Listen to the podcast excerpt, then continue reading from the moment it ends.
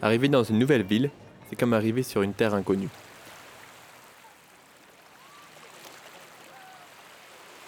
Je ne connais pas la ville et personne dans cette ville ne me connaît. Je ne sais pas s'il y a plus de jeunes, de vieux, s'il y a des familles. Et je ne sais pas si mon spectacle va marcher. Je ne sais pas si les gens de cette ville sont ouverts à voir le spectacle que je vais proposer. Il n'y a qu'un seul moyen de le découvrir, c'est d'essayer. Je commence à faire une sorte de repérage. Et je me dirige en général vers le centre-ville, ou la vieille ville s'il y en a une. J'essaye de suivre le flot des passants, d'aller toujours dans la rue où il y a le plus de monde. Je repère quelques endroits qui me vont, et au bout d'un moment, j'en choisis un. Je commence à monter ma structure, bout par bout, jusqu'à ce qu'elle ressemble à un bateau. Le problème avec cette structure, c'est qu'elle met beaucoup de temps à monter. Du coup, le public s'arrête très tôt. Et je suis pas prêt du tout, quoi. Je suis pas échauffé. J'ai encore 20 minutes de montage. Et les gens sont déjà arrêtés, prêts à voir un spectacle. Du coup, euh, du coup, j'ai toujours un peu la pression sur le premier spectacle. Mais bon. Cette structure, je l'ai fabriquée à hum, Copenhague. J'ai commencé à penser à rajouter des planches de bois à ma structure pour la corde, pour pouvoir y accrocher mes objets, pour, ne pas les laisser par terre. Et au fur et à mesure que je l'ai fait, ça a commencé à ressembler à un bateau. J'ai poussé l'idée à fond et c'est comme ça que le spectacle est devenu ce spectacle.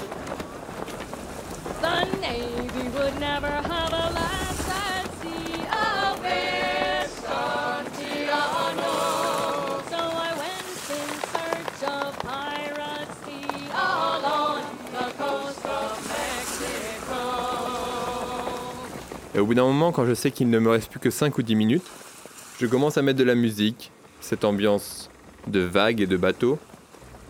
Et là, l'univers est posé.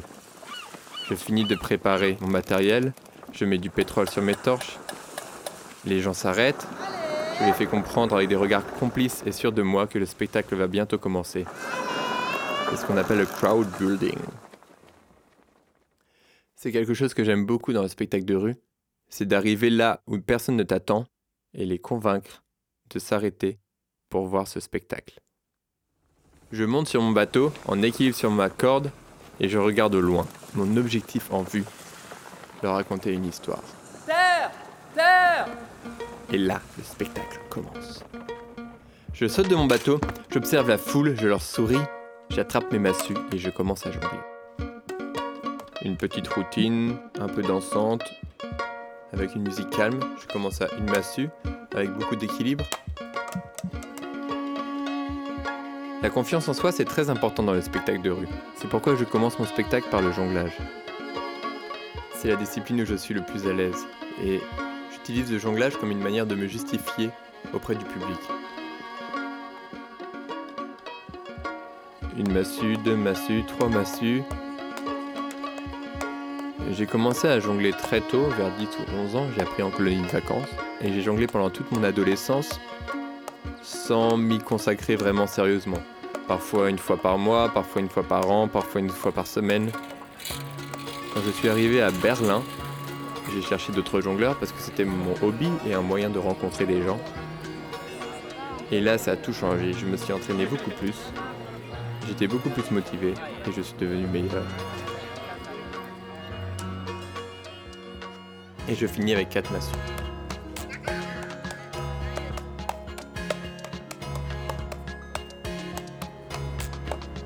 Mes premières expériences de rue, c'était à Montpellier pendant mes études. Je jonglais au feu rouge pour faire un peu de sous. Merci beaucoup. Puis j'ai voulu amener le jonglage dans la rue, faire un spectacle plus long, plus construit, chorégraphié et surtout avec un début et une fin.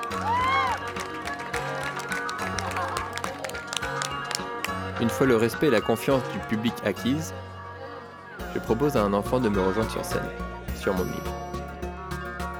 Je choisis l'enfant qui a les plus grands yeux avec le plus d'étincelles dedans. Je construis la complicité entre nous avec un jeu. Il fait comme moi, il m'imite, jusqu'à ce que je fasse tenir la massue sur mon nez. Évidemment, il n'y arrive pas.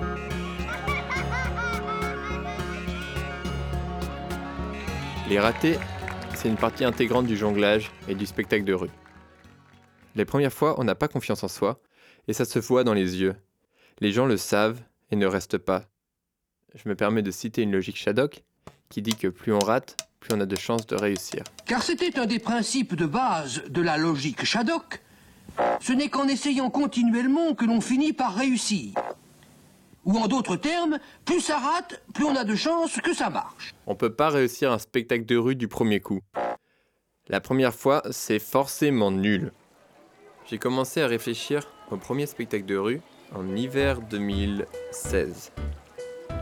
Avec mon costume qui était assez exubérant, j'arrivais à arrêter la foule, je me créais parfois un petit cercle, mais hum, à chaque fois que je commençais à jongler, les gens partaient tout simplement parce que j'avais pas confiance en moi. À Prague, ce jour-là, j'ai rencontré Roberto, un mime, qui m'a dit Quand tu joues dans la rue, il faut juste donner, donner, donner.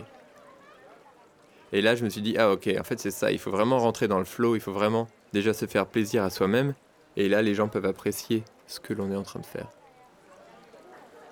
Et au fur et à mesure, j'ai commencé à comprendre comment utiliser le rythme, comment regarder les gens pendant qu'on jonglait, et j'ai commencé à développer ces premiers trucs, à apprendre à attraper les gens et tout ça.